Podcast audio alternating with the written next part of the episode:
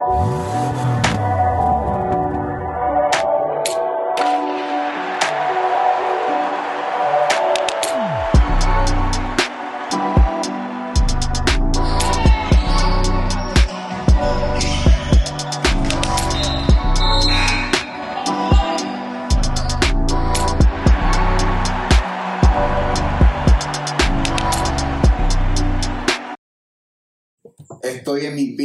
profe favorito de Tumay, aquí acompañado de Javi. Saludos, gente. Feliz por el jueguito de anoche. Uh, No tan felices. Si eres como yo, estoy mega infeliz, triste, no dormí bien, sabiendo que este posiblemente es el final. Eh, Lakers bajo 3-0, eh, una derrota muy fuerte at home este, contra los Nuggets. desmoralizante, ya, esa es la palabra. Sí, no, el, el body language, este, lo cual a mí me gusta hacer como tipo body language coach, ¿verdad? El body language se veía malísimo. Sí, se veían de- destrozados. Ya eh, Yo creo que se acabó la incluso, ilusión. sí, no, in- incluso yo pensé que después de ese primer quarter, como que todo fue como, como un toma y dame, ¿verdad? Realmente cada vez que Lakers trataban de acercarse, Nuggets simplemente le paraban el caballito, nunca se veían como que por cinco. Te por tengo unas observaciones sobre eso, te van a gustar. Ok. Bueno, no me va a gustar porque obviamente los Lakers. Bueno, pero vas a decir, oye, es verdad, ahí, ahí fue que pasó. Sí. Este, vamos a hablar un poquito acerca de lo que sucedió. Jamal Murray. Jamal Murray. Man. El del Bowl.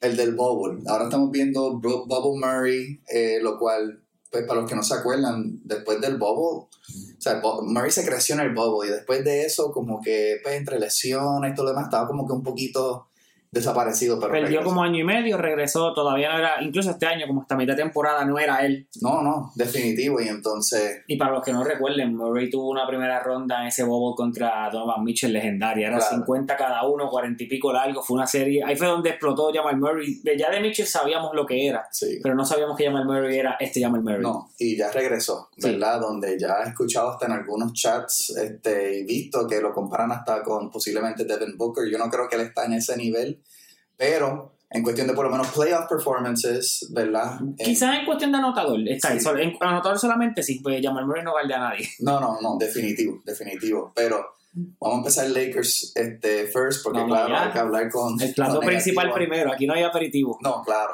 Yo pensé que después de Game One eh, sí hicieron unos ajustes necesarios, cuestión con Anthony Davis, ¿verdad? Anthony Davis lo dejaron de tirar one-on-one con Jokic, todas las posibilidades que ellos tuvieron, Ujú. y dejaron a Anthony Davis como tipo roamer, ¿verdad? Como que yo voy a estar moviéndome para hacer los double teams, todos los demás, y con todo eso no pudieron hacer nada. Entonces en Game 3, yo, yo pensé que él empezó medio, medio bien. Él está jugando bien, a él no le pueden echar culpa. No, claro, claro. Y defensivamente él está ahí, se nota, again, tiene sus frustraciones. Eh, tuvo un, un pequeño scare con su pierna, así fue que una vez se lesionó y estuvo fuera Claro, varias semanas claro. también. Sabemos que Anthony Davis no tiene el historial de ser tan duradero, Ujú. ¿verdad? Pero dame, dame unos pensamientos, Harvey. Pues mira, eh, luego de ese primer juego en el cual entiendo que sí, aunque se acabó por 6, Denver dominó todo el trayecto desde el primer, desde el brinco inicial. Claro. Pues y hace los ajustes que tú indicas en el segundo juego. Aún así, como estuvimos hablando en los chats que tenemos, cuando la primera mitad termina solamente por 5 abajo, después de un primer quarter que, este es mi opinión, cualquier otro equipo, después de ese primer después de esa primera mitad, era para estar 20 puntos abajo, 15 o 20 abajo de los Lakers. Eh, mucho tiro libre que tuvo más Lakers por encima, tuvo mejores manejo de balón, Denver botó mucha bola y Jamal Murray estaba que no, no aparecía. Él tuvo una primera mitad de 17-5, so, él, él no era lo que vimos en la segunda mitad. Y aún así, terminar por 5 fue, eh, eh, fue algo que, o sea, cuando tú vas al locker room, tú dices, contra, estoy por 5 nada más, este juego es mío, este juego yo lo puedo ganar. Dio aliento. Sí, y así fue, tú sabes, Murray en el cuarto quarter, eso era otra cosa, era Michael Jordan, se quitó la careta, era Kobe Jordan. Eh, fueron de 13-11, creo, field goal, 23 puntos, o sea, Jamal Murray take, take, eh, takes over. Eh, entonces, a- ayer, aquí es que ve las cositas que observé, que creo que vas a decir ayer, ¿verdad? Murray empezó como lo dejó en el Game 2, él cargó los Denver la primera mitad completo, fue él contra los Lakers. Entonces viene el tercer quarter, Lakers se van un poco arriba, combaten, se van arriba, y en el cuarto quarter, que sabes que los primeros minutos fue como un intercambio 87, 88, 89, ahí si te das cuenta, hay un pedazo, un lapso de, cuatro, de 3 a 4 posiciones de Denver, y se lo aplaudo mucho al dirigente porque no, Denver no es un equipo que se conozca por esto. Ellos cambian la zona a, en la defensa a zona. Mm. Y no es que fue efectiva, porque no es que los detuvieron, porque en una LeBron se postea, tira y mete un canasto abajo, en otra la saca fuera y Lonnie Walker mete un triple, pero solamente fue que de las cuatro posesiones que hubo en, zo- en zone defense, anotas en dos. Entonces cuando se la cambia otra vez a hombre a hombre, que tú estás acostumbrado a ver hombre a hombre todo el juego, hubo como cuatro posesiones que los Lakers no encestaron. O sea, el cambio solamente de ver un, un escenario diferente te afecta. Esas son cosas que uno no ve y dice, ah, no, no lo pararon a nadie. No es que lo vas a parar, es que vas a alterar el ritmo de juego de los Lakers. Y funcionó. Eh, otra cosita, no es por tirarle, eh, sabemos de la ganancia y todo, LeBron se ve viejo. Sí, no. Lo mencionaste la semana pasada, pero se ve bien viejo y se ve bien cansado en esta serie, no es el mismo.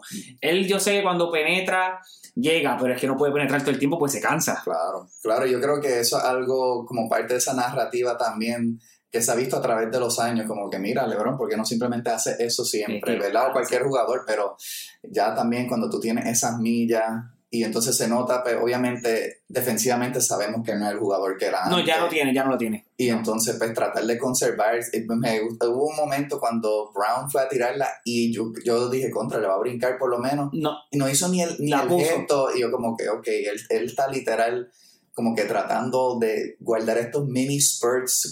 Es como un, casi un countdown, ¿verdad? Donde tú ves, este, y otros también, como que otra parte de la narrativa, contra, porque está tirando de tres. Que recuerda cuando el jugador se cansa. no puede, el, el no puede primer entrar. paso explosivo no lo tiene. Claro, o sea, entonces tienes que tratar de depender de Jompa. Y again, él históricamente, o sea, especialmente al inicio de su carrera, fue un, tir- un tirador horrible de tres. Él mejoró un poquito, un poquito No, después de yo, yo diría que con el pasar del tiempo se ha convertido en un muy buen tirador de Claro, yo 36%, 37%. Sí, yo creo que está incluso hasta top 10 Sí. este all time. Pero entonces, él tiene que por lo menos meter este par de triple. Y entonces, game 2, bien flat, turnovers, no puede correr. Y entonces, No, y a eso voy cuando te hago el comentario de la zona. Ellos están, se la cambian y se la es a retarlo porque aunque él, como dije, no es un mal tirador, lleva de 1.20 en la serie, pues vamos a, vamos a que tire. claro, Vamos, claro. que tire. ayer metió dos. Tres, tres. 3, 3. Y, Y otra cosa, eh, Los Ángeles no pueden, no se, no pueden hacer eso de defender en zona porque Denver es un muy buen equipo que tira de afuera. claro. Y al rotar la bola como ellos lo hacen, que corre por Jokic, tú la llevas al tiro libre y una vez lo doblen hay una esquina sola. Está Murray quizás no arriba, pero está Porter Jr. en un lado y está Caldwell Pope en el otro. Entonces, si la pasas al lado y el lado lo cierras, pues por el baseline está Gordon cortando y es una huira. Denver, como mencionamos, una maquinaria aceitada, una planadora ofensiva. Sí. No, y pues para terminar, porque obviamente hay que darle más mérito a, obviamente, a los Nuggets. Son un one seed, lo cual para mí es incluso de las partes más increíbles de la narrativa en que a los Nuggets lo ven como si hubiesen sido el número, que hubiesen entrado por el play y que los Lakers hubiesen sido el number one seed, ¿verdad? Todo es el nombre, el nombre de la franquicia, Claro. el LeBron. bueno, Anthony Davis, entonces la- lo que es el, el name, ¿verdad? Como acabas de mencionar, Lakers. Y entonces los role players, Russell ya no ve, ayer lo pusieron un poco en el cuarto quarter, pero lo están atacando cada vez que él está en cancha. Después- Russell lo atacan. Después de esta serie, D'Angelo Russell debe ser candidato a ir a Taiwán con Dwight Howard. No, yo No, sabemos que no es un vacilón, pero tiene una serie horrible. No, no, y él, o sea, tú necesitas que él por lo menos pueda dar un poquito de ese spark, y entonces tú tienes héroes de la serie de Golden State, los Lonnie Walkers, que esta serie yo creo que son un poquito too much para ellos, ¿verdad? Donde tú los ves tirando solo, esa esquina, mueven la bola y simplemente no están convirtiendo. De la misma manera, te voy a decir que esta serie me ha, demostrado, me ha enseñado y ha demostrado que Austin Reeves y Rui Hashimura son lo que son. Claro, Esos dos van a cobrar sí. y son buenos jugadores, son muy buenos jugadores porque aparte de LeBron, que aunque pues se- digamos se ve viejo, porque él no está teniendo una buena serie, hay que ser sincero, el número está bien, pero no está teniendo una buena serie. Anthony Davis ha tenido una buena serie, pero tampoco le puedes pedir que haga todo. Estos dos para mí son los mejores que están jugando, son Rui en sus minutos limitados y Austin Reeves. ¿no? Y Rui tiene también la tarea de Defender a Jokic y ha hecho un trabajo decente porque Menos ayer en el cuarto cuarto. No, claro, el cuarto quarter no había para nadie, pero yo creo que eso fue hasta incluso hasta estratégico, porque Jokic no tuvo realmente, y siempre tiene su presencia, porque obviamente él mueve la bola, coge su rebote, pero offensively, No, llevaba 12 puntos. no, cuarto exacto, cuarto. y pero para mí también él está conservando esa energía, porque si lo vimos Game 2, él no podía con su vida. Sí, no, en Game 2 los, los 10 jugadores estaban cansados. Claro. La diferencia es que Denver está acostumbrado a, ese, a esa altura ahí arriba. Claro, claro, y entonces ver cómo para mí Jokic se veía un poquito conservador en esa primera mitad y cuando realmente necesitaban, y again, Caldwell Pope fue la historia de, del tercer quarter, pero Jokic tuvo Fueron la- 13 puntos, creo. Sí, en- o 11, 13 puntos en ese tercer quarter. Y entonces vimos como Jokic en ese cuarto quarter pues, hizo de su magia, hizo todo lo que tenía que hacer. Callado y por debajo del radar. Porter Jr. está teniendo una buena serie. Eh, lo hablamos, lo dije. O sea, él factor los triples, un hombre 6'10 y está tirando cómodo, con confianza en el giro ese que él hace, que él corre. Él, él- él hace algo muy bien y algo que es muy efectivo, que es que cuando él coge la bola ya está en movimiento y crea ese desbalance contra el defensor. Pues cuando él viene corriendo con el pick, ya él viene en movimiento, se la dan, paré y tiré. Sí, Y es muy efectivo, está, está teniendo una muy buena No. serie. No es el mejor anotador de ellos, pero sus 15, 18 y 20 están haciéndole mucho eso le daño. pagaron. Claro. ¿Verdad? Que una de las dudas era como que pues, le pagamos a Porter Jr. para que nos meta 12 por juego, 13 por juego. Y yo creo que en estos momentos donde especialmente se ha visto que LA hace un run, siempre para mí es Michael Porter Jr. Mete un triple. Exacto, mete un triple. Es la, ter- la tercera vertiente de ese triángulo, es él. Claro. Eh, Joker Murray y Porter, Sí, que claro. está cogiendo su, su spot, está tomando. Y no está nada mal tener Aaron Gordon, que para mí tuvo un mucho mejor juego 3. Este, para mí está bastante callado Game 1, Game 2. Siempre hace sus jugadas como el puente. Tuvo, tuvo muy buen juego anoche defendiendo también Sí, a Anthony Davis. claro. Cuando salió el Joker, pensamos aquí los Lakers pueden tomar la ventaja y Sí. se fajó con el Joker y pudo, pudo con Davis, perdón, y controlarlo. Sí, que pues uno pensaba pues quizás cuando los Lakers ajusten con su estatura van a poder controlar un poquito más, pero Gordon se creció Que- ayer. quería hacer una observación o un comentario, mejor dicho, eh, que dije, Antonio Davis está, está teniendo buena serie, quizás te van a decir, no, porque Joker está haciendo sus números. Gente, hay que entender algo bien importante. En, sí, esto ha sido siempre, esto no es de ahora. No existe tal cosa como un stopper de un jugador. No es que tú lo vas a parar, el Joker no de momento va a meterte 16, va a coger los 8 rebotes y va a hacer 5 asistencias, no. La idea del comentario stopper es que tú lo hagas trabajar de más. Y Anthony Davis, ah, pues el primer juego Joker tuvo, pero el segundo juego ah, Joker tuvo que trabajar muchísimo para sus Claro. números. Claro. Incluso ayer, si quitas el cuarto quarter por tres quarters, tuvo que trabajar y no está, la producción no era la que era. Hay que darle su crédito. No, no, que pasa es definitivamente. que detenerlo por cuarto quarter, por, cua- por cuatro parciales, y cuando Davis también tiene un- que necesitar un respiro, pues Rui no puede hacerlo, no lo hizo en el cuarto quarter, pero hay que darle su, su reconocimiento a Davis, se está fajando y está No. haciendo el trabajo. Es como, por ejemplo, cuando Detroit le ganó a Los Ángeles, Ben Wallace no detuvo a Shaquille, pues Shaquille puso sus números, pero lo hizo trabajar que los porcientos de Shaquille de 60 bajaban a 40 y 38, pues esa es la ganancia. Sí, esa es la definición de molestar. Sí. ¿Verdad? Que estos jugadores grandes no hay manera realmente de detenerlos, que ellos tengan su número, pero sus números, pero que por lo menos. Trabaja el doble para obtenerlo. Claro. Eh, cuando le decían a Rayabel el Kobe Stopper, y Kobe le metía 45. Sí, pero lo hacía con un 32%, pues Claro. lo tra- sí. tuvo que fajarse. Sí, menos tiros, esa eficiencia, eso es lo que hace que ganen los juegos, ¿verdad? Lakers, barrido. Yo dije Lakers, yo dije Denver en 6, incluso ayer, en el video que compartimos, pensaba que ayer era el momento de ganar y poner la serie después de esa derrota desmoralizante. No, no veo, no veo manera. Quisiera decirte que ganan uno, pienso que lo deben ganar, pero barrido. Ayer Denver después de ese juego tuvo que haber entrado a ese camerino con la canción de Ronca de background, Jamal Murray con un radio estos viejos de los 90 aquí, Ronca dale con el tonka y eso, no, barrido. Sí, yo creo, yo creo que solo por pues, la moral del equipo, ¿verdad? Yo creo que ellos sí, Por por, dignidad. por dignidad van a ganar uno. Incluso a mí no me sorprendería que lo lleven a seis todavía. Y quizás eso es como que Laker wishful thinking.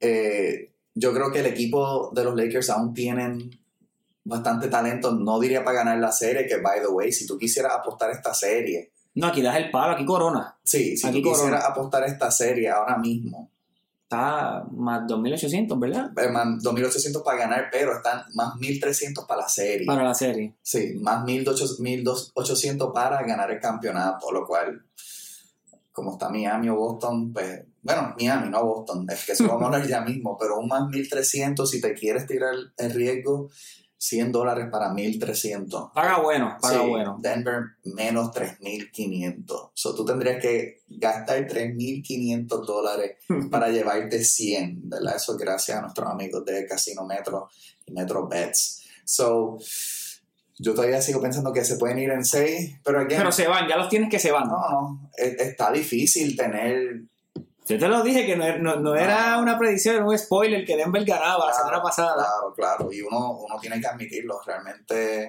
yo creo que también ese extra day. Y yo creo que esta serie, y para finalizar con Lakers Denver, esta serie realmente no es para un jugador con tantas mías como LeBron. Por el hecho de que ahora las series son 1, 1, 1, 1. Un día de descanso entre cada juego. Eso es bien cierto, y, y quiero añadir un side note rapidito a ese comentario. Eh, porque cuando tú ves al- en el transcurso de la temporada, cuando LeBron tiene ciertos juegos, como le dice Shannon Virtuoso, y tiene pues, LeBron of old, lo, lo alabamos y claro, le damos sus flores porque, ok, juegazo espectacular, 40. Pero entonces cuando vemos esta versión, que es la actual, ay, el hombre está viejo, o sea, es- se entiende, pero entonces no podemos engrandecer mucho la actuación buena para entonces defender la, la mala Ah, con que está viejo. O sea, la realidad es que está viejo. De- cada cierto tiempo vamos a ver una actuación buena, pero Sí. la realidad es esta. No es que todavía temporada 20, 38 años él te va a dar lo que tú estás acostumbrado. Es imposible pedirlo. O sea, no te puedes dormir en esa narrativa. El hombre está ahí todavía, pone sus stats, pero ya él no es el que te va a llevar al No un campeonato. game changer. Ya no eh, ahora mismo, ¿verdad? Y, Y él- es por la, la, la longevidad de la temporada y luego los playoffs. Ya, ya el, Claro. cuerpo, el cuerpo pide descanso. Sí, sí, no, exacto. So, yo creo que si quieren tener una posibilidad, eh, va a tener que ser Austin Reeves 30 puntos mínimo. Y 20 de Rui del No, banco. claro, para tener una posibilidad, Schroeder desapareció. Mole- Este, Está molestando a Murray, pero en ofensiva está. no, y lo están retando a tirarle tres también. Sí, Y entonces Schroeder lo que le gustaba era pues, atacar, tratar de conseguir esos cheap fouls. o el, cuando atacas, pues sacas por el baseline a la esquina. Exacto, y ya. Y entonces Vanderbilt, que él, él tuvo sus momentos defensivos, pero again, es un liability tan grande en la ofensiva, donde entonces Rui ni, ni Davis pueden hacer mucho, pero yo creo que van a tener que irse por una identidad quizá un poquito distinto, o tirar como que, ok, nos vamos con esta ofensa, aunque nos maten en la defensa, y tratar de outgun them, lo cual obviamente outgunning al, al equipo que tiene el cañón más grande, tiene el ejército más grande, es bien difícil. Eso de Vanderbilt, ahora mismo que lo mencionas, en el segundo juego le estuvo valiendo a Murray y lo tuvo controlado hasta que tuvieron que sentarlo por falta de ofensiva. Claro. Y Murray lo que hizo fue un, un party. Sí, o sea, tratar. Lakers van a tener que intentar hasta lo imposible. Eh, daremos este, un update eh, luego de Game 4. A ver. Heat Celtics. Mira, llevamos hablando un montón, montón respecto a Spolstra, que by the way, again, Spolstra y yo tenemos lo mismo en común en que nunca hemos sido coach del año en la NBA. ¿Cómo es posible? Lo que está haciendo Spolstra con, y, al que diga que el coach no importa, no entiende nada de deporte. Porque estamos viendo Boston. Boston tiene más talento. Eso no hay duda. No hay duda. Again, Jimmy Butler quizás es el jugador que se está creciendo más entre todos, ¿verdad? Que esos first team, este first team Jason Tatum y second team Jalen Brown. Pero el trabajo que ha hecho Spolstra con desmantelar ese equipo ha sido nada corto de fantástico. O sea, es algo espeluznante. Sponsor está pintando su obra maestra en esta serie. Claro. No, es en los playoffs, es en esta serie. No. La, la está pintando. Definitivo. Y él, y él ya tenía un Hall of Fame career, ¿verdad? Again, si tú quieres como que el, el Great este, American Dream, él era un técnico de, que editaba videos para el equipo. A terminar siendo coach que ha ganado títulos Y le tocó ser coach cuando vino LeBron, que la presión era hasta en, la- en las nubes. y él supo manejar todo súper bien. Ah, no, ese es el, el, manigo- el, el manigote, El monigote, monigote de, de Riley. de Riley. No, ya yo No. creo que ya Pat no- ni asiste a una cancha en la No, práctica. claro, claro, no tiene que hacerlo. No. Entonces, vamos a darle las flores primero a, a los Heat. Jimmy, Caleb Martin. Qué hombre dañino. De 16-11 de field goal en el último juego, 25 puntos. Qué hombre dañino. Uno de los siete undrafted players que tiene Miami en ese roster ahora mismo. sí, ¿sabes lo que? Usted tiene un equipo, siete jugadores que ni fueron considerados para ser drafteados en el, en, en el draft. ¿Sabes? ¿Cómo eso es posible? Que entonces, esos son básicamente, como le dice, un equipo de G League. ¿Verdad? Muchos de los jugadores que se van undrafted van a la G League. A empezar y algunos de ellos incluso vinieron de la G League y entonces para enfrentarse a Boston que again casi todo ese roster son Caballo. y lottery picks para colmo ¿verdad? Tatum yo creo que Brown fue casi lottery o lottery van para Miami. Brown fue round 2. Brown, Eh, no, no. Brown fue pick 2 del round 1. Sí, Perdóname. Del 2016. Jalen Brown. van para Miami. Boston sigue siéndose el favorito en la serie, de acuerdo a Metro Bets. ¿Cómo es posible? Enti- entiendo que es, por lo que hemos mencionado, la calidad de jugadores de Boston, el roster. Vienen de haber llegado a la final el año pasado, aunque perdieron seis juegos. Yo pienso, aunque no le estoy quitando nada y no me sorprendería, se me hace inconcebible aceptar que Boston vaya a perder hoy nuevamente, pero puede ser, o sea, todo dice que va a pasar. Y algo, algo sí te adelanto, ganen o pierdan. Boston puede ganar los cuatro juegos que le queden corridos a esta serie, ganar. Puede quedar campeón barriendo al que venga del oeste, que eso no va a pasar. Y como se hace dirigente, hay que votarlo. no, Ese hombre no puede tener ese, ese, ese O sea, él no tiene el poder, él no tiene el control, perdón. Él no puede tener el poder en ese equipo, no. Y no es que seas malo en cuestión de que, ah, no me caes bien. Es que está haciendo los mismos errores que hizo Budenholzer contra Miami. Claro. Dejas coger en los rallies 10, 12 puntos para el timeout. sí. Mientras que Spoelstra en el juego pasado hubo un rally cuando nuevamente Miami se pegó. Boston mete dos buiras en fast break, timeout, se acabó el rally. Sí. Y Y- te, di- te digo algo dándole más crédito a Spoelstra. Miami estuvo dos veces abajo por 12 en el juego pasado y las dos veces viraron para atrás. están invictos cuando están perdiendo por 10 o más en Mira, algún juego. cuando yo estaba viendo el juego, salió un, a un negocio a verlo. De momento se frizó en el segundo cuarto cuando estaba Boston arriba. Pasaron los minutos y de momento, cuando vuelve la señal, empate. Yo tuve que mirar el box score y yo dije, mira, te pusiste el juego viejo del juego 1 porque esto estaba por pela. No, o sea, dos veces lo hicieron. Sí. Contra, o sea, tras de que no puedes descontarlos porque están ahí en juego todo el tiempo, eh, ¿qué tú haces? Porque tú no haces ajustes, porque tú no cambias jugadores. Hemos hablado de Smart, que está jugando mal. Brogdon estaba jugando bien, de momento desaparece porque deja a Smart más tiempo en, más tiempo en cancha. Vamos, o sea, Claro.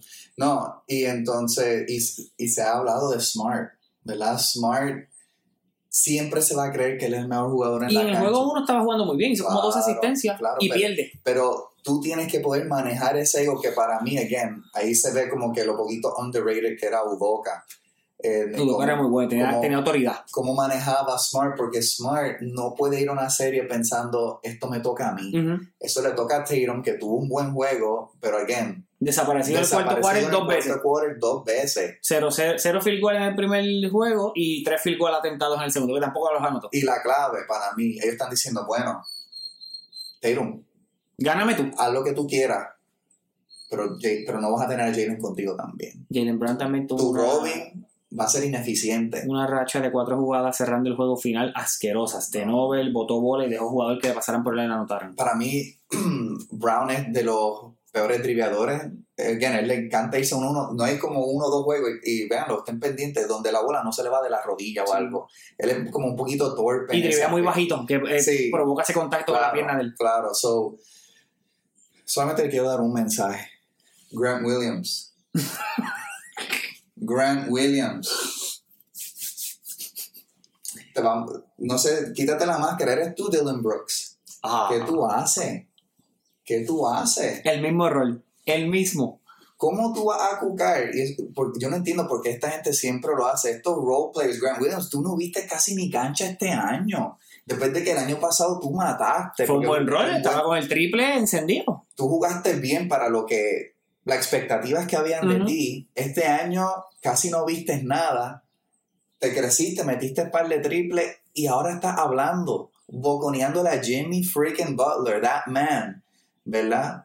No, y si tú ves la reacción de Jimmy cuando él le busca como que ¿quién es este loco que está hablándome Sí, aquí? claro. Yo nunca entiendo.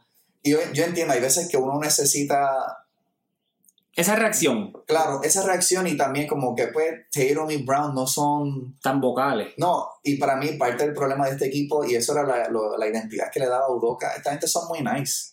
Entonces tú los ves a ellos, siempre están pues, sonriendo, tú no ves ese fuego y a veces tú necesitas los Dylan Brooks, los Grant Williams del Marcus mundo. Smart era esa persona que, Sí. que también está tranquilo porque no, no está con esa boconería. Yo creo que pues, como él tuvo un año malo, está medio lesionado, yo creo que él aprendió un poquito su, su lección. eso. No, y eh, obviamente después de, de que también Golden State los cogiera y los pateara de la manera donde Smart no fue un factor. Y entonces, El Defensive Player of the Year lo destruyeron. no, destrozado. Yo creo que él como que, como se dice en inglés, they humbled him, Sí, ¿verdad? sí. Yo creo que él ha venido con esta distinta mentalidad, como quizás vamos a dejar que mi juego en cancha sea el, El factor. que hable.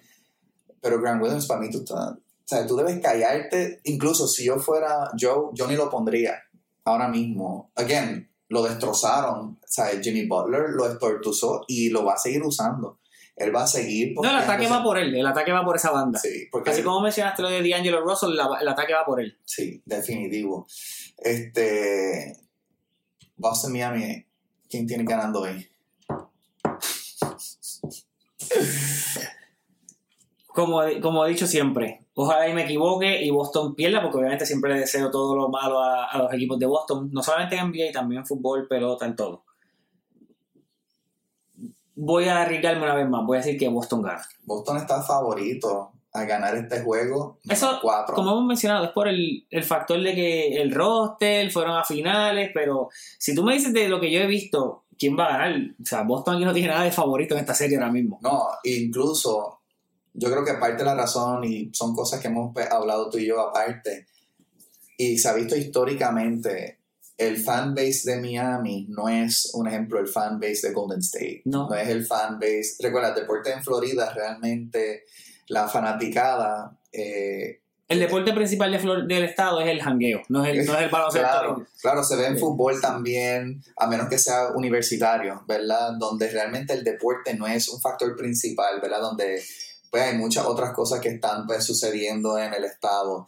So, again, no es como jugar en Boston, lo cual Miami no ha perdido en su cancha y Boston ha perdido como cuatro Cinco. juegos, cinco, Cinco. juegos en su No tienen cancha. 4 y 5 ahora mismo. O sea, So- Boston no tiene ventaja de cancha local de- nunca. Tampoco, ¿verdad? Y again, yo creo que con Miami y de la manera que están jugando y este, este, este damas contra ajedrez, donde realmente Spolstra se ve eh, que él está creando todos los mismatches, tomando todos los timeouts correctos y está haciendo todo. Así todo. está también, no a ese mismo nivel, pues Postre es mejor, pero como mencioné ahorita, hay que darle su crédito y sus flores a, a Mike Malone. Manolo está haciendo un trabajo increíble. Y él estuvo en el hot seat en un momento donde pensaban, pues, quizá el equipo necesita algo distinto, una identidad distinta. Y él ha hecho un trabajo fenomenal. Si tú quisieras apostar al campeonato ahora mismo, Harvey, Denver está menos 1.75, lo cual significa que tú tendrías que apostar 175 dólares para ganar 100. Está bueno. Eh, ayer estaba en menos 1.10. Recuerda, estos números cambian de acuerdo al juego. Ayer era el momento de haber tirado. Yo creo Ayer que sí, ayer. era algo que se había comentado contra. Si hay que tirarle menos 110 para ganar 100, no está tan mal. Ahora te va a costar 65 dólares más para poder sacarle el 100. Boston sigue siendo el segundo favorito para el campeonato, más 350, aún estando 0-2 abajo, lo cual. Es lo que te digo, por el, la- el calibre de los jugadores. Todavía se tiene confianza, pero Y también hay veces que, esto es bien importante que entienda, hay veces que esto también son maneras de atrapar un poquito más de dinero. claro. ¿verdad? Especialmente Miami, que está más 440, ya que no hay fe en el equipo de Miami. Y obviamente los Lakers, el cuarto en odds con más, mil dos, más 2.800, lo cual, si quieres votar chavo, Pero sí. Claro, ahora mismo votarlo, pero como se dijo la semana pasada, que era un buen creo que estaban como para el campeonato a 1008, a 1008. Si tú querías tener el palo, el, la jugada para el palo eran los Lakers. Claro. Monetariamente todavía lo es, pero pues ahí los vas a votar. Sí, no, ya, ya, ya no hay break ahí. Incluso ya en Sportsbets tú puedes hacer este, apuestas por el MVP. Jokic para el MVP de finales, menos 140. Sí, eso Para mí ese número está buenísimo, buenísimo. hay que pillarlo ahora. Sí, Ese es una- in- incluso yo le tiraría algo a Jamal Murray, está más 5.50, lo cual, si él tiene para esos, o sea, esos takeovers de 40 y 50. claro, donde quizás Jokic sea un poquito agotado, lo que sea, para mí eso es un bet bastante interesante. Tatum es el segundo, por si acaso, con más 3.75. Ahora, te voy a hacer una observación. Si Boston llega a sacar la serie, como pues todavía aún pensamos que puede pasar, ¿quién va a guardiar al Joker? Porque sabemos que sé Miami quién no tenemos- va, eh. Yo sé quién no, quién no Eso va no, definitivo. Ese sí que no debe jugar. Y por favor, que Gran Williams no le hable a Jamal Murray. No, chacho, no lo puede hablar ni, ni a Kevin Furry, que está en, en- en baloncesto superior. No So- puede, no puede. So, nada, vamos entonces a un pequeño break y entonces vamos a hablar 76ers, ya que Uh. hay muchas noticias sobre Tema los bueno y 76ers. Y voy a tener un juego para ti respecto a a quién tú cambiarías por Hmm. Llama y posibles soluciones para el All-Star Game cuando regresemos de Estoy en mi pick. De vuelta aquí, estoy en mi pick. Viene, vamos allá. Próximo tema, que es lo próximo para los 76ers. Como sabemos, votaron a Doc Rivers, este, lo cual Se veía venir. Se veía venir. Este, para mí, Doc Rivers, sinceramente, yo sé que él tiene títulos y todo, para mí es de los más overrated coaches, yo creo que de todos los tiempos. El más que ha perdido Game Sevens. en El historia. esquema, eh, para mí, él, él lo que pasa es que es como un bien players coach, ¿verdad? Él, él cae bien a los jugadores, él fue un jugador, este, so yo creo que hay ese respeto y obviamente pues, él estuvo con KG, con esas distintas personas, Ray Allen, Rondo. Sí, pero él gana ese campeonato y ha, está, ha vivido demasiado el Sí. campeonato. Sí, si hay alguien que le ha sacado el jugo a un campeonato es Doc Rivers, ¿verdad? Mi pregunta es, y la, la- la razón por la cual la hago es porque últimamente, y eso para mí está un poquito scary, la cantidad de coaches que han votado en, en estos tiempos. Yo creo que antes pues se te daba una oportunidad que tú pudieras acoplarte a un roster. No tanto la cantidad, la calidad de los coaches También, despedido es la que, la que le, le choca a uno. Sí, porque hay, es que- hay cuatro de alto nivel que están fuera, que estuvieron. eh, Mi pregunta es, ¿Doc va a ser dirigente de nuevo? Sí, ahora que sea dirigente este año que viene, no sé. Pero vuelve, le a él le va a tocar un spot más. Te voy a decir por qué. Eh, él no es mal dirigente, no, no es malo. Pero como mencionamos, estaba overrated porque lo hacen ver como que es de los tops si no lo es. eh. y hemos visto año tras año en diferentes equipos que es como que su, su filosofía de juego no cambia, no evoluciona. Es la misma y ya, ya no puedes ganar así, en la realidad. Entiendo que sí, porque como mencionas, es un players coach. Él tiene un buen resumen y una buena actitud. Es, es bastante apreciado por el, el conglomerado de jugadores y la asociación y lo que el presidente CP3 y todo eso que corre. So, él es bien respetado ahí.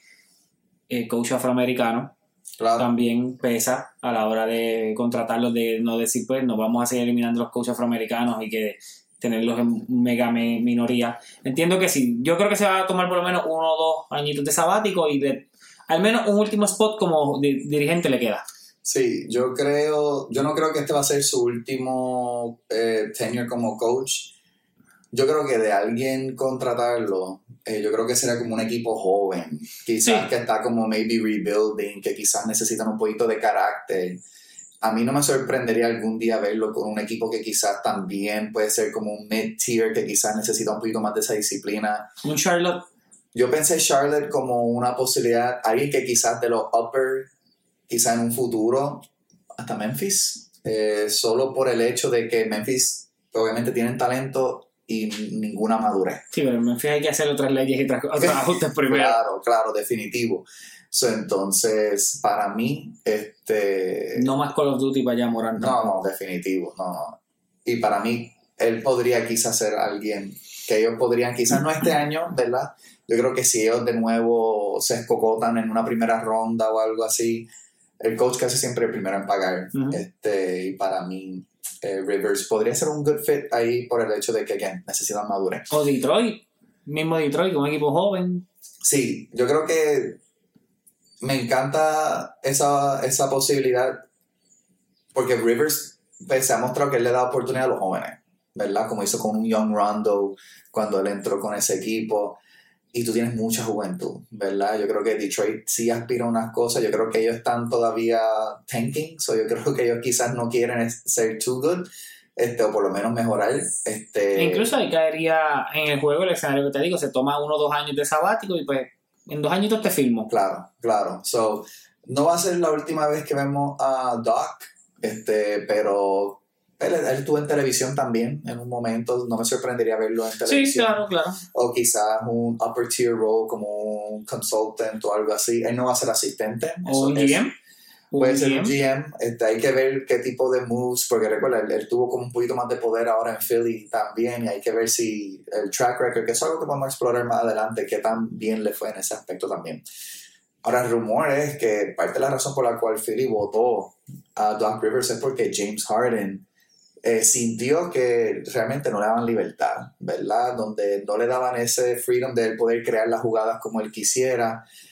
Y ahora hay rumores de que Harden se va. También eh, sabemos que Harden tomó un pay cut para poder jugar este año con Philly, para entonces poder abrirse esas oportunidades. Muchos rumores de que él quiere regresar a Houston.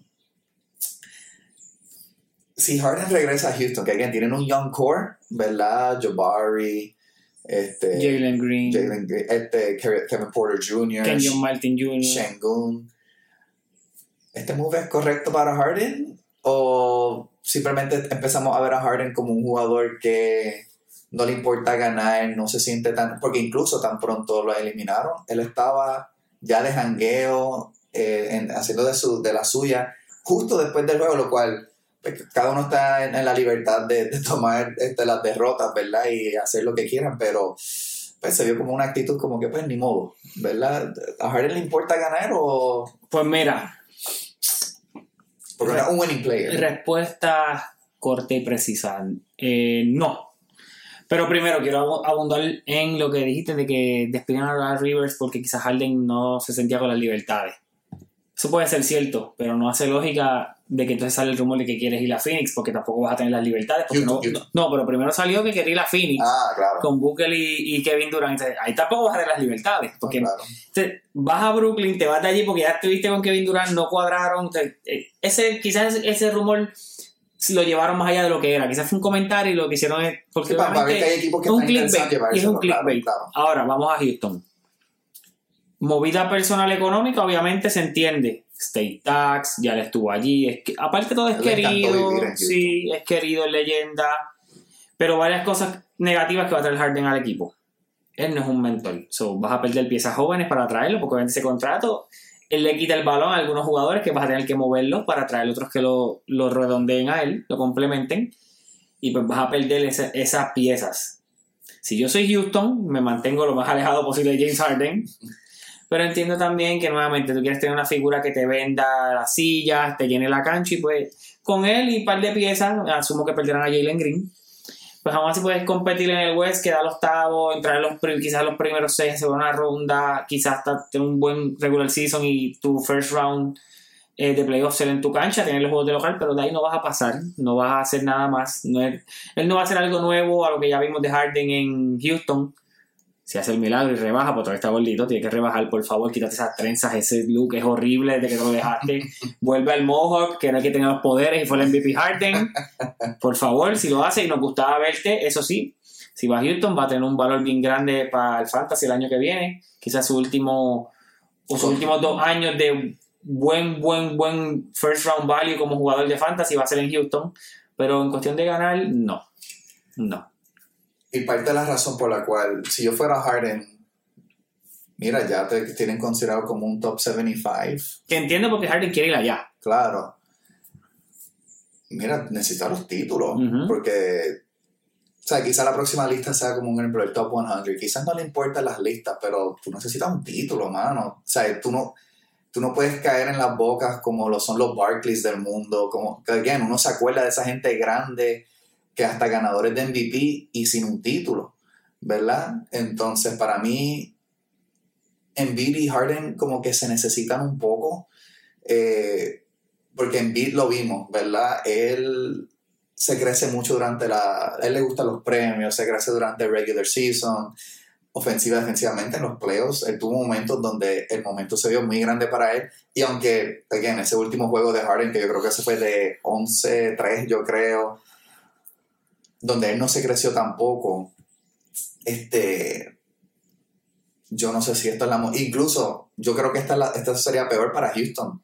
Houston si va a ser mediocre, mejor ser malo. ¿Verdad? Sí, Houston no, te digo, Houston no necesita a Harden. eh. Sí. Mantente alejado de él. Para llegar al plane, ¿para qué?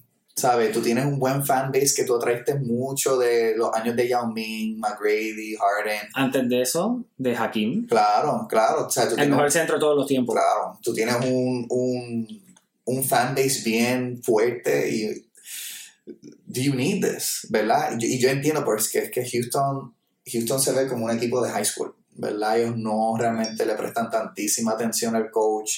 Realmente se ve que no hay este fluidez en la ofensiva.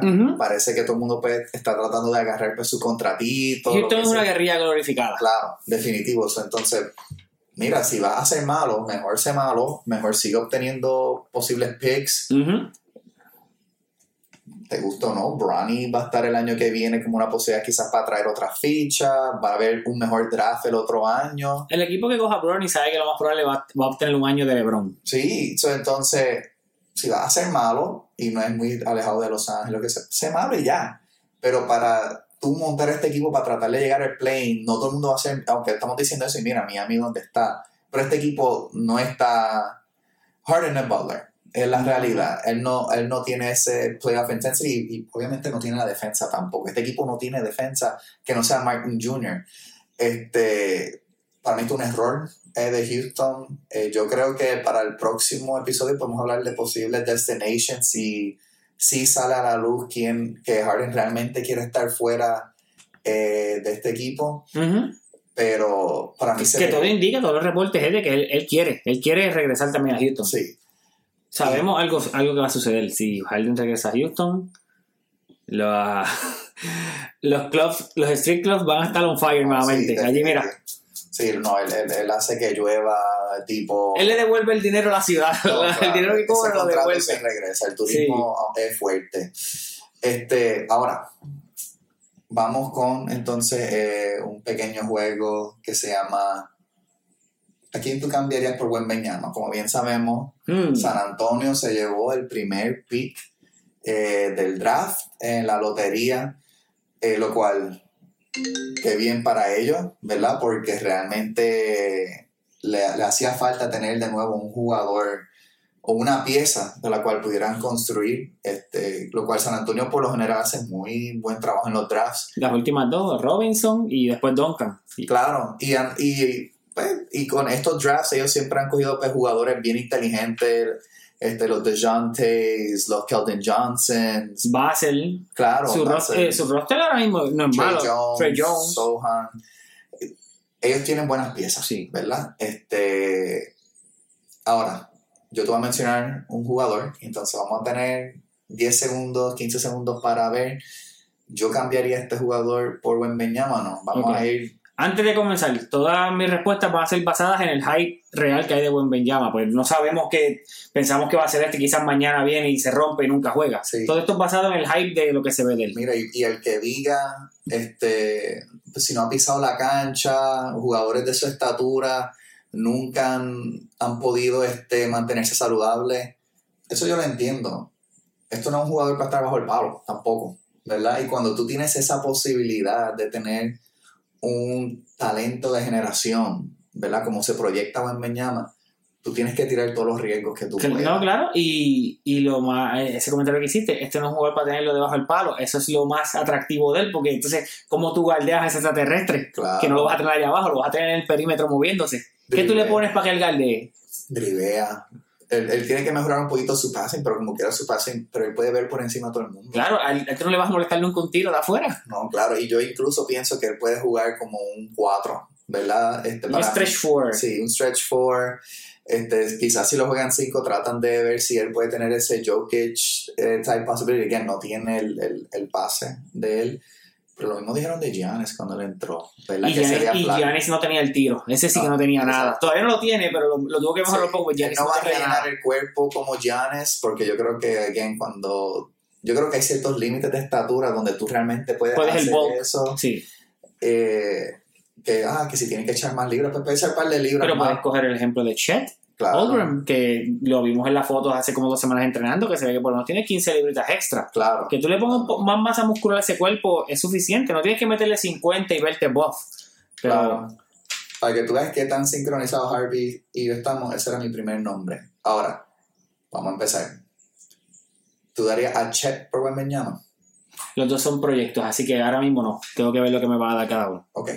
Y Chet está en el mismo ceiling más o menos de Sí. Buen Benjama. yo creo que yo sí lo daría eh, por el hecho de que el, el triple de Wembanyama es real. Eh, Shea. Por Buen Benjama. Uf, pero sí, talento generacional. ok, Y Shea es un caballo. ok. No, no, Shea, again, second team All NBA, ¿verdad? Que lo me dijimos, Clippers perdieron ese trade, pero por millas largas. Claro. Randall. Oh, definitivo. Eh, Quiero que cambiemos a Randall. Yo creo que tú hasta le haces, fíjate, te voy a hablar algo al respecto a eso. Yo no cambiaría a Randall todavía. Yo creo que yo cambiaría a Brunson. Solamente por esto. Brunson que tiene ahora mismo el valor. ¿Qué tú vas a obtener por Randall? Claro. Realísticamente. Pero sí, el- pero el que- yo no cambiaría a Brunson, que consta. A mí me encanta Pero el que fue al second team, que tiene ese accolade para, para Claro. negociarle, Randall. Claro, claro. no lo mencionamos ahorita y no me quiero ilusionar porque se mencionó la semana pasada. Por favor, si Harden se va y Filadelfia piensa romperse, Nueva York en beat. De eso se habló la semana pasada. Por favor. Los Knicks están tocando la puerta para Embiid. Este, Embiid. Lo cambiaría por buen Beñama. Uf. Embiid va a cumplir 30. Que Sí. conste. Yo sé que parece que él no lleva tantos años. Recuerda, él tuvo muchos años donde pues, él estuvo un Sus poquito dos lesionado. años lesionado y el tercer año jugó 30 juegos. Sí. Embiid por buen Sí. Beñama. Yo también. Yo también. Yo lo haría. Y no es ni por la edad, ni por las lesiones, ni nada. Es por lo que mencionamos anteriormente, lo que he visto de Embiid en los playoffs. Claro. O sea, tú eres bien grande, pero al final me fallas. No te tengo, no puedo contar contigo en el escenario grande. No sabemos cómo va a ser el buen Benyama, quizás también es otro que se asusta, pero ya yo tengo la evidencia contra la, el- la expectativa, pues prefiero la expectativa. Sabones. Pues buen Benyama, sí. Ok. Sí. Vamos a hacerlo un poquito más complicado. Anthony Davis. Uff. Que Anthony Davis saludable es casi lo mismo. Ah, la edad, sí, lo hago. Yo también. Eh, es la edad. Y la historia de lesiones que lo más probable Benyama pueda aparecerlas, pero la edad contra la que ya tiene Anthony Davis y ese resumen de lesiones que es grande. Y cada vez que Anthony Davis cae al piso, sabemos que todo el mundo está así. Sí. No, o yo hasta cuando brinca y hay como demasiada gente al lado de él, ¿verdad? Este. Steph. Lo hablamos una vez, ¿verdad? Nos, nos atacaron. Sí. Nos atacaron. Mal, pero me gustó. Que ataquen todo lo que quieran. Mm, sí. Yo también. Again. Y Golden State parece que va a una mini de. Yo pienso que no, que viene un reload, pero también puede haber un camino de una destrucción. claro, Clay Thompson quiere ese max contra, que es una loquera. Eso, está, está complicado. Está bastante complicado. Giannis. no. Ok, yo tampoco. Yo creo que ese. eh, me encanta Wemby, pero. Giannis todavía. He has it. Y todavía es joven. Sí. Giannis, Todavía no, no tiene 30, todavía tengo 27. 27 28. creo. Sí, Giannis está ahí. Tatum. ¿Por buen me llama? Sí. Yo creo que es. Y más por la actuación de que estos últimos dos juegos que está asustado al final. Oye, una cosa. Sé que en el séptimo juego él mató a Filadelfia 51 puntos, el más que anotó en el Game 7 de la historia, pero vamos a ser realistas. Jason Tatum podía anotar 20 puntos menos y como se va a pegar Filadelfia iba. Claro, Así que no es tan, no, es el- no fue un juego que necesitaron 51 para el ganar. claro. Así que un poquito de los frenos con esa wow, LeBron, Kobe, status, el mismo Jordan, no. No, no, no, no, no, no, no. Muy buen juego, pero si él, él fallaba 20 puntos, como se ganaban por pela. Así que Tatum, no. Ok. Luca. Por buen Benyama. Sí. Tú sabes por qué la dejaste. Lo más probable Lucas es el último. ¿Sabes por qué lo va a hacer? Eres un dañino. No, ¿No? no. Ok. Yo creo que Luca tiene parte del mismo problema de Harden, en el cual tú necesitas que todas esas piezas puedan girar bien alrededor para que un equipo pueda tener todo. Yo creo que eso pasa con todo como que star player, el equipo. No todos son como Durán, ¿verdad? Que los tiras ahí adentro y entonces ellos puedan adaptarse a lo que sea. Pero a ese equipo le falta mucho este, para ellos poder ser relevante. Kyrie ain't it. Este, Pero no me contestas y tú das a Lucas. Es que era un generational talent. Por también, eso. ¿Verdad? Este. Y todavía jovencito. jovencito. Sí. Lo que pasa es que ahora se está viendo que la NBA está girando mucho alrededor de. Que ese era un comentario que iba a hacer. Los Nuggets me recuerdan un poquito a los Warriors. Lo único que Jokic es una versión mucho mejor de, de Draymond, pero que Ajá. las otras piezas son un Claro. poquito menos tier que los demás, ¿verdad? Claro. Obviamente Jamal no es Steph ni nada. Pues que si Wemby puede quizás no ser eso, pero ser un nivel, para mí como que the big man is back, pero de una manera un poquito distinta. Yo diría no, pero no lo diría, no engancharía la llamada. Yo escucharía y hasta se lo plantearía a mi equipo para ver, obviamente, con las piezas, so estaría un poquito undecided eh, respecto a eso. Este, porque, again, me encanta Luca. Pero No lo sé, Rick, pero. eh, no, no, no. A mí, a mí me encanta, me encanta Luca. Pero yo no sé si su estilo de baloncesto es winning basketball. Especialmente en el aspecto del líder. No, y Winning Basketball acá. Ganó en Europa, hay que ver que ganes acá. Claro, claro. Y again, no, no es como que él, él no pone los números, porque o sea, el tipo es una máquina. Pero para mí ellos también están sufriendo ese problema de que they're good, pero están como que un poquito más cerca a mediocre que a bueno. So, entonces va a seguir es como tipo LeBron Cavs, donde siempre mantenían records, estaban suficientemente bien y nunca podían tener picks. ¿verdad? Claro. So, no sé si Wembanyama hubiese sido quizá una diferencia masiva en ese equipo, porque aquí en ese equipo tiene boquetes por todos lados. Eh, pero I would think about it, pero yo me inclino, de- pero yo me inclino por un no. Dallas parece una carretera normal de Puerto Rico. Sí, literal, literal. So, yo creo que yo me inclino un poquito eh, para el no. So, Mm, Nada, antes de ir a nuestro break, están hablando mucho eh, de cambiar el All-Star Game, ¿verdad? Porque como, no sé si ustedes vieron el juego de estrella de la NBA, yo no lo vi, o vi muy poco. Yo no que- vi nada del All-Star Weekend, ya no tiene atractivo. Sí, Más que eh, los tiros de tres vi. Sí, y qué, qué basura de juego. Yo vi parte. Antes el All-Star era un poquito más competitivo. eh, antes de eso era bastante competitivo, donde tú tenías esos egos grandes, había un poquito más de incentivo. Lo que pasa es que estos jugadores ya son tan ricos, tienen tantos chavos, y ahora como se da tanta prioridad al descanso, se da tanta prioridad a no darle importancia a juegos que no valen. ¿verdad? Yo creo que un buen tema para discusión es cómo uno puede solucionar esto del All-Star Game. Y que conste, eso está viendo en pelota también, ¿verdad? Donde se necesitan unos incentivos eh, para, este, para el All-Star Game. Sencillo. ¿ok? ¿Cómo arreglar el All-Star? Nunca debiste haberlo cambiado. De East-West. Claro, o sea, yo nunca he entendido dónde surgió, pues esto empezó hace como cuatro años, lo del draft. Lo de Team LeBron, Team Steph, Team KD, o sea, y no es nada en contra de LeBron, Steph ni nada. Eso del draft, no, o sea, tú ese eres East versus West, los 12 que selecciones, so, se regresa al East versus West. Lo primero. Segundo, quita los uniformes feos, regresa al uniforme de cada equipo, o sea, jugador con su uniforme de cada equipo, que si hay dos que usan el 15, dos que usan el 23, no importa, pues son de equipos diferentes.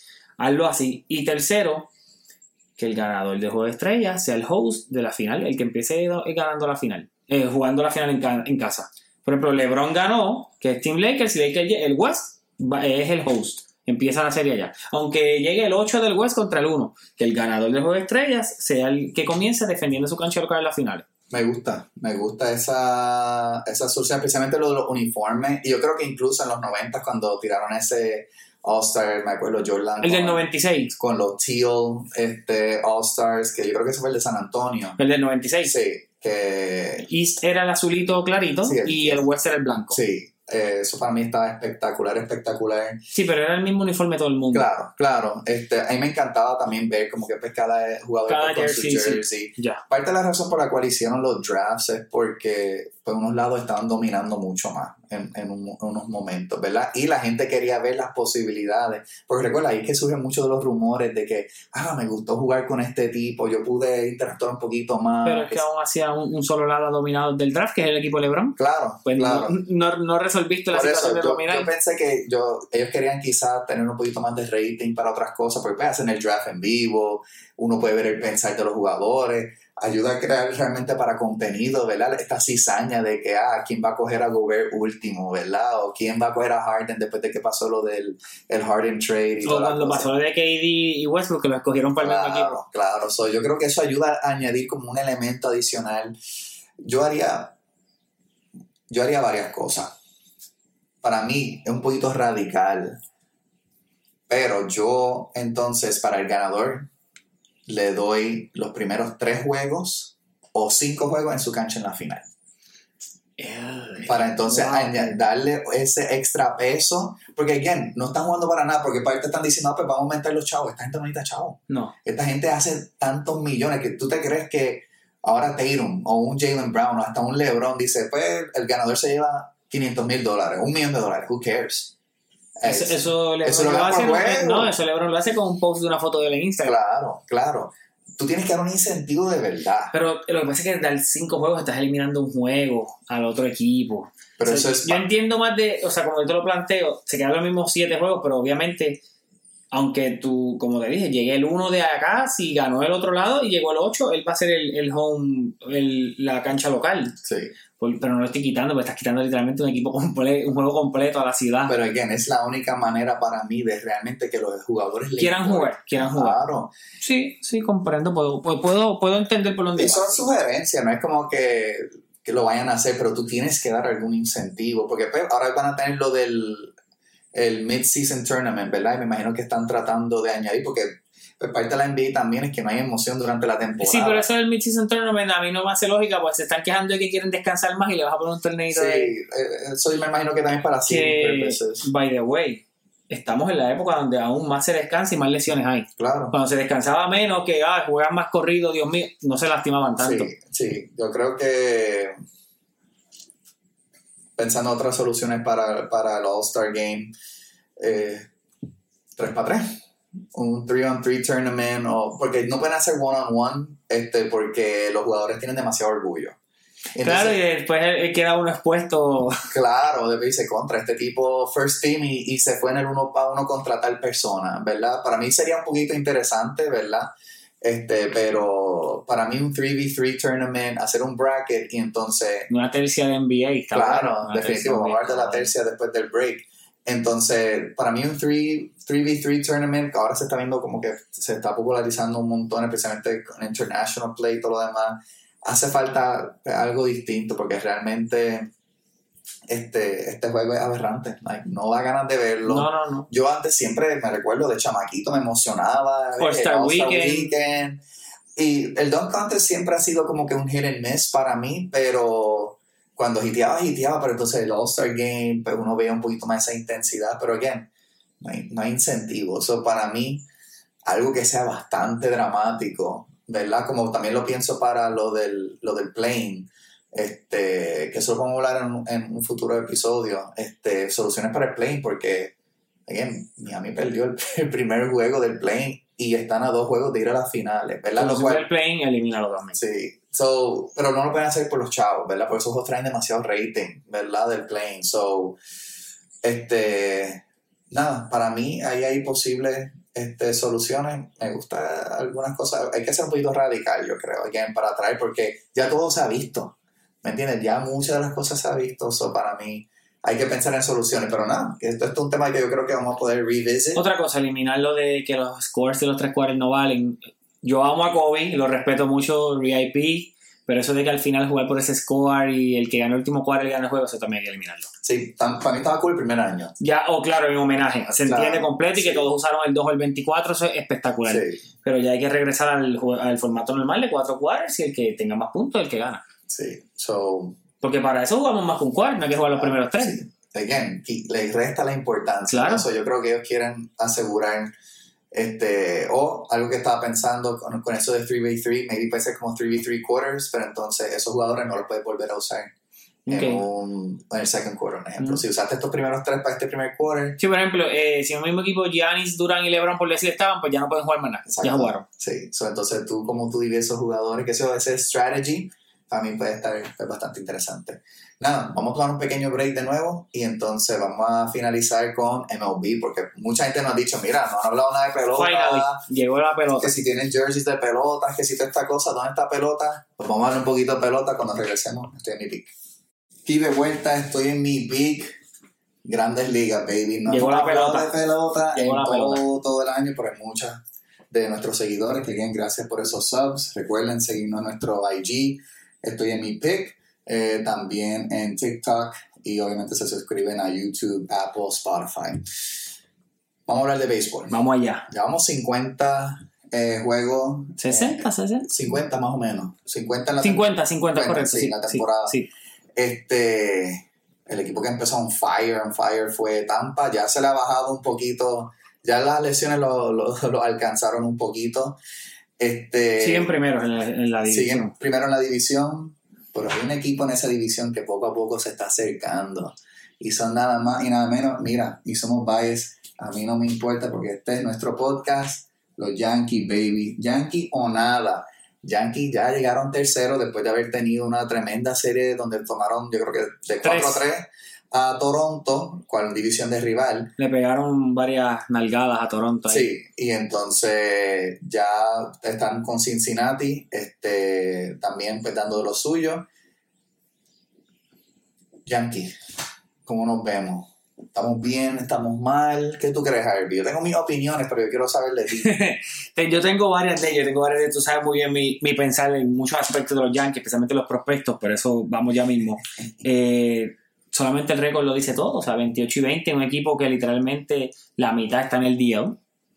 No muchos jugadores que tenemos son recogidos de free agency, que a los equipos los han descartado y hemos tenido que cogerlo y plug en el lineup y ver si producen bien y si no también, porque hemos tenido demasiadas, demasiadas lesiones. Siempre hemos mencionado y criticado el staff médico y, el, y los preparadores físicos. Tenemos un problema ahí bien grande. Pero mira, 28 y 20, el juez desde que se lastimó, gracias a Dios no fue nada fuerte, regresó, está on fire, MVP Judge, dictando sentencia a todo, el bullpen con algunos desconocidos ha hecho tremenda labor.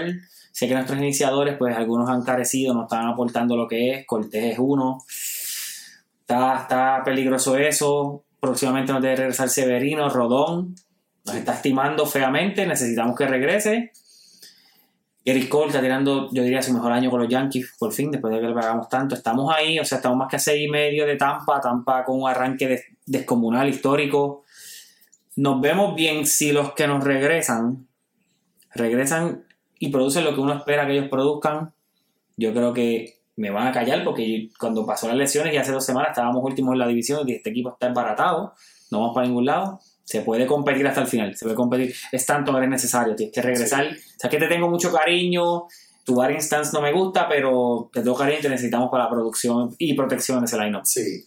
Eh, yo creo que los Yankees, esto me, recuerda la, la, mención que hicimos ahorita de que pues, después de ese primer quarter era para estar ganando por más esto era para ellos estar para mí peor eh, después de todas las lesiones, especialmente porque muchos de esos que están lesionados son nuestros jugadores de, que eran como everyday hace dos o tres años. DJ, un ejemplo, que ahora pues le dan su descansito, todo lo demás. Es uno que, pues cuando él está, pues, yo me siento a veces un poquito más aliviado, pero no me da el alivio que me daba antes no, eh, tener a DJ. Lo único bueno de, y por eso necesitamos que DJ se mantenga, no tenemos que ver a Donaldson eh, obviamente que ese cambio cada vez se ve más y más feo para la película. Sucedió lo mejor que podía pasar. Salimos de Hicks. eso sí, eso sí. Salimos de Hicks. Sí, asignaron a Hicks, este, lo cual... ¿Por qué se tuvo que esperar tanto?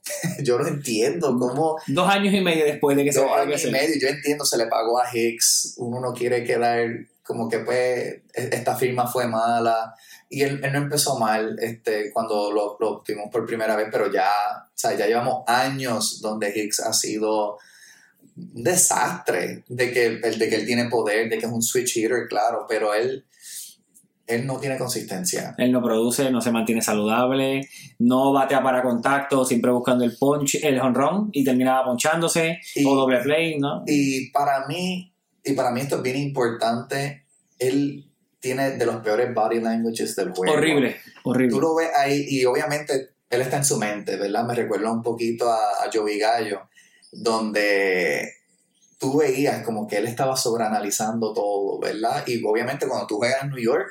La presión es doble. Claro, pregúntale a Anthony Volpi, ¿verdad? Uh, esa transición, sé que le gustó. Donde empezó, donde todo el mundo diciendo, bueno, quizá hay que mandarlo a las menores de nuevo. Porque, era uno. Porque no salimos de él. Y Anthony Volpi pues, con sus bases robadas, quizás no estaba bateando al principio porque en verdad no bateaba un coco. Y again, mucha presión. El próximo Jeter, quote unquote, lo cual esos zapatos son demasiado grandes para, eh, para llenar. Todavía el promedio está bajito, pero ha, subido porque está en 2.11 hoy, estuvo como en 1.70, 1.60. no, él, poco a poco, again, una velocidad del juego es bien distinta. O sea, tú puedes matar en las menores esos números no traducen a, las grandes ligas. No está dando bases robadas, lo que no teníamos hace una década. Sí, eres de los líderes, yo creo que en la americana en, bases robadas, o yo creo que ese spark, ¿verdad? Este, y esa juventud, yo creo que también ayuda mucho a los jugadores. Los otros días me dio bastante risa cuando Boone estaba este, protestando algo que le iban a votar él estaba riéndose como, como un niño, casi, ¿verdad? Que yo creo que en parte esa alegría se necesita, a pesar de que obviamente no era algo para sí, reírse. Sí, sintió esa euforia de, me va a votar por fin de un juego. Sí, y entonces viendo cómo Boone lo votaron de ese juego, para mí dio este, bastante risa. Hay que, hacer, hay que señalar y darle su reconocimiento, por fin Rizzo está teniendo un año bueno, bueno hasta ahora.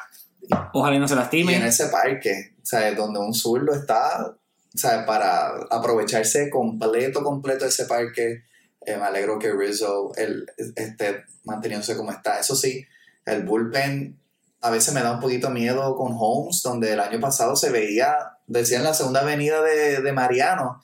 Y entonces obviamente ya, eh, obviamente eso, eso se calmó, jamás Mariano. Ya hemos visto time. esa película dos veces. Sí. Primero con Kimbrell, que, lo- que era mejor que Mariano. El que dijo eso, yo creo que debe estar sin trabajo ahora mismo.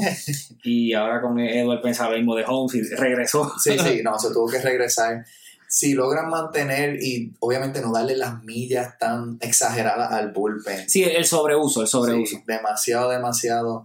Eh, yo creo que hay oportunidad. Aquí en Tampa, de la manera que lo hacen, obviamente su gran inversión, Wander Franco, que está teniendo una Pero temporada. Tampa también explota a los lanzadores. Ya tienen dos que han perdido este año. Sí, sí, el- y uno del bullpen bien, bien clave. So, yo creo que ese race está ahí por verse y obviamente el Sleeping Giant en esa división Baltimore está Yo lo dije. looming. Desde el principio los, los tenía. Dije, Orioles son un dark horse. Mira, y si tú- Y, aún sin lanzadores elite, porque no tienen lanza- un lanzador reconocido, tú digas, este tipo me va a tirar hoy, o este es el que me va a cargar en el juego.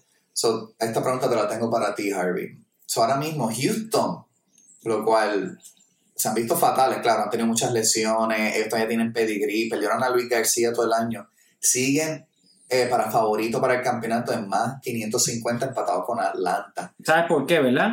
Como el ejemplo de pelota de- y de Boston, el nombre, Claro. la- el roster, pero claro, las lesiones lo han hecho lucir por Defending debajo. Champs también. Sí, Y acabamos de hablar de Baltimore. Si yo te fuera a preguntar a ti, ¿cuál tú crees que son los odds de Baltimore? Que conste, esto no es un, esto no es como stage, que él se lo sabe. No, él no sabe, yo lo hago así a propósito. ¿Cuál tú, crees que serían los odds de Baltimore para ahora mismo, campeón? basándome en el standing, Sí. uff, Sí, again. Houston está más 550. como más 1008, 1006. Más 6000. ¡Wow! que si tú apuestas 100 pesos y te gusta Baltimore para dar esa lo cual yo creo que todavía son muy jóvenes, claro, pero se vale soñar. 100 dólares te lleva 6 mil dólares apostarle a Baltimore. Los Baltimore siguen de los más bajitos aún así en las apuestas. Claro, y, again, y es, Uh. es por eso mismo. Y no se duerman con Baltimore por el hecho de que Baltimore, aparte de que tienen un roster bien joven, tienen mucha profundidad en su, en su finca también. Y ellos no tienen miedo de hacer cambios. Y obviamente, la la- no la sorpresa, ¿verdad? Pero la producción de Mateo ha sido espectacular. Este, yo creo que es un equipo que hay que, por lo menos, me encantaría verlo en playoffs, ¿verdad? Pero yo creo que es algo para estar bien, bien pendiente. Entiendo que, como te digo, no tienen ese lanzador elite que te debe cargar en una serie. Eso, si continúan el ritmo para el trade deadline, deben estar utilizando esa finca que mencionas en uno o dos lanzadores.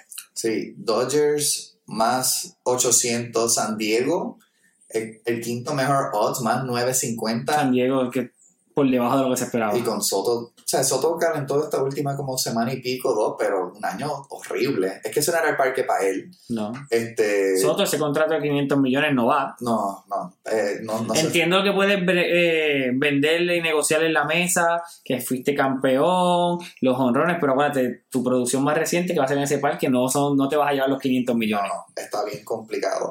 Alguien que sí se va a llevar 500 millones o más es Shohei Ohtani. 600. 5 y medio a 600. Y los vale. A mí no me sorprendería si le dieran más. Incluso solo por el hecho de que, un ejemplo, que esto fue algo que nosotros hablamos la última vez. Los taxes en los sitios son bien, son bien diferentes. Son que le den un ejemplo. Yo creo que el contrato de Shohei va a llegar a 6 y medio. 650 millones. Por 10. Por 10 o 11. Ok. Recuerda, si él está en Los Ángeles, él va a perder 20-25% de eso ya. Y en Nueva York también. Claro. So, entonces, los Angels ahora mismo Que son los dos mercados donde él va a terminar. Eh, O se queda en Los Ángeles o va a Nueva York. Claro, yo no lo, el- yo no veo otras posibilidades, quizás que no quiero ver otras posibilidades. Yo espero que, again, los Dodgers siempre están looming. Ellos tienen la chequera abierta, el banco está abierto 24/7 en, en Los Ángeles. Los Angels están más 3.300, o sea, ellos tienen mejor odds que este que mismo Baltimore. Otani, MVP Young este año. Él se puede llevar los dos premios este año. No. ¿no? Bueno, si solamente se tomara en consideración los números, si la, la conversación está ahí, pues sí podría, pero como sabemos que no es así, eh, no, no va a ganar esos dos premios. Me inclino más por el Sayón en cuestión de que sé los números que tiene impresionantes y digo que no MVP porque sabemos que a la larga pues, los Angels nuevamente van a terminar siendo lo que so- sabemos que son. Un equipo de average, a veces below y a veces te ganan cuatro jueguitos por arriba de 500, pero es lo mismo. Sí, yo. Y que conste, algo interesante. Otani está top 5 en jonrones y top 5 en ponche. Sí, no, el Ponche. tipo es una bestia. Una Bestia. anomalía. Yo, creo, yo no creo haber visto un jugador. Obviamente se habla de Ruth. Uno solamente ve cosas en, por highlights. Y Otani, desde que llegó, bateaba, pero hemos visto el improvement de como lanzador espectacular. que en un momento le estaban diciendo tienes que escoger uno de los dos. Sí, porque él, él empezó, no tiraba muy bien cuando vino acá. Le Sí. daban, le daban. Y entonces ahora ver cómo Tani se ha crecido de nuevo. Incluso yo, yo estoy loco por verlo en persona. Para mí eso tiene que ser algo sumamente impresionante, el poder de él. Donde él se ha vuelto el jugador más importante de, de, los, de los Angels por una longa. Ahora, si fuéramos a hablar de betting odds, Otani ahora mismo está en menos 115. Eso es el favorito. Con Vladimir Guerrero Jr. más 1000. Yo sé que está teniendo un buen año.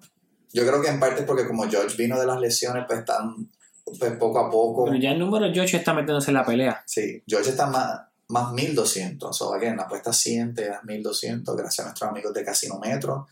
Wander Franco más 1200 solamente porque porque Tampa es el equipo número uno y está teniendo un año increíble. Y Trout más 1400.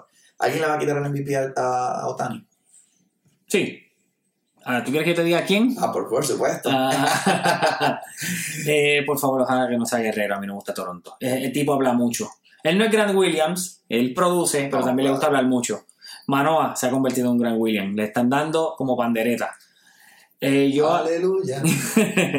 yo creo que hace, cuando tocamos este temita, los posibles jugadores, hace, hace como dos episodios tres atrás, había mencionado a Randy a Rosarena, ha bajado un poquito en promedio, pero todavía sus números están ahí. Entiendo que todavía está en la pelea no lo voy a descartar. Si tú quisieras apostar a Randy Rosarena ahora mismo están más 3000 Ese es el palo. MVP. Ese es el palo. Yo, lo único que, la única razón por la cual a Rosarena me encanta, pero es un poquito dudoso por el mercado. Tampa tiene Claro, un mercado. Claro. Tendrían que, de- que romper el récord de victoria. No, yo tendría que tener como 110 victorias. Para mí tendría que ser algo así bien, bien ridículo. Están en pace. Sí, eh, tienen el pace. Si ellos logran mantenerlo, y con eso su compañero Wander Franco, que está teniendo, Y Yandy Díaz está líder de bateo.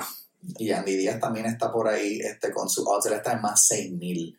Este, so, a mí por lo menos de ese top 5 me sigue gustando los números de George, pero en más 1200 el valor no está mal. Pero yo creo que este es el momento de tirar. Si, le- si vas a apostar, si te gusta Otani, yo creo que este es el momento de tirarle el dinero. Ah, claro, claro. Porque mientras más se acerca la temporada y si los Angels se mantienen para. Y, y no se necesita entrar a los playoffs, esto no es como NBA, ¿verdad? Donde el equipo obligatorio que se lleve el. Que esté en primer lugar, segundo lugar, el que se lleve el MVP. En pelota, ese no es el caso, lo hemos visto con Trout, se lo hemos visto hasta con el mismo Otani, ¿sabes? No, eso no importa nada en lo mínimo. Pero como los Angels están jugando mejor, tienen un poquito más de salud, hicieron unos moves bastante buenos durante el, el off-season eh, se está viendo. ¿Quién tú crees que es el líder, el líder de MVP de la Nacional? Uh, debe ser Ronald Acuña. Acuña, más 125. So, pero para que tú veas, la americana, la narrativa de Otani está tan fuerte, pero aparte porque es pitcher y bateador y está teniendo un año espectacular, donde es candidato a Sayón. Acuña en más 125 no está nada mal. Y pasa igual. Mookie Betts más 1200.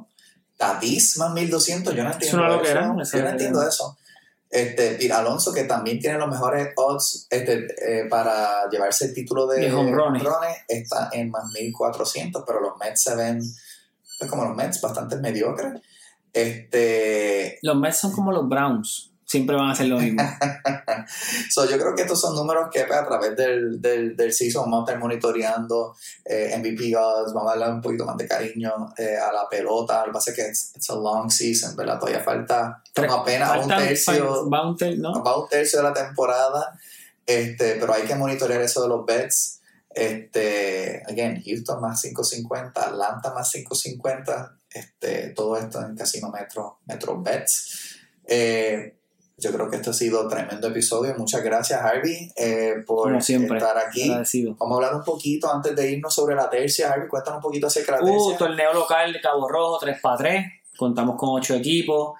El próximo, este lunes que viene, no el próximo, el profesor favorito de tu maíz estará siendo invitado al juego de celebridades. Es el, no es nuestro All-Star Weekend porque solamente va a ser un día, pero el día de los juegos de estrellas va a haber tres, dos juegos de estrellas, uno de jugadores y uno de celebridades contra eh, apoderados y eh, dirigentes de la liga. Nice. Y entonces yo voy a estar ahí. el equipo de este servidor está segundo. Tenemos 5 y 1, jugamos mañana.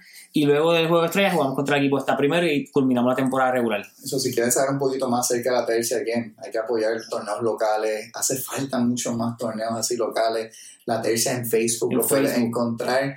Eh, vamos a estar subiendo contenido de la tercia para ese juego del All-Star. Vamos a estar subiendo contenido a ver cómo le va el profe. El juego del profe este que está aquí lo va a narrar. Oh my god, yo estoy un poquito rusty, pero esta semana vengo duro a practicar, a tratar de, de tener ese step back estilo Luca. Y nada, siempre agradecido también con The Storage, Drop Zone, por el apoyo uh. con, con, el gear. Y entonces. Síganos, YouTube. YouTube. Uh, cualquier plataforma formato eh, podcast, Spotify, Apple Podcast y nuestras redes sociales. Y ya saben, estén en su pick. Hasta, la, próxima. próxima.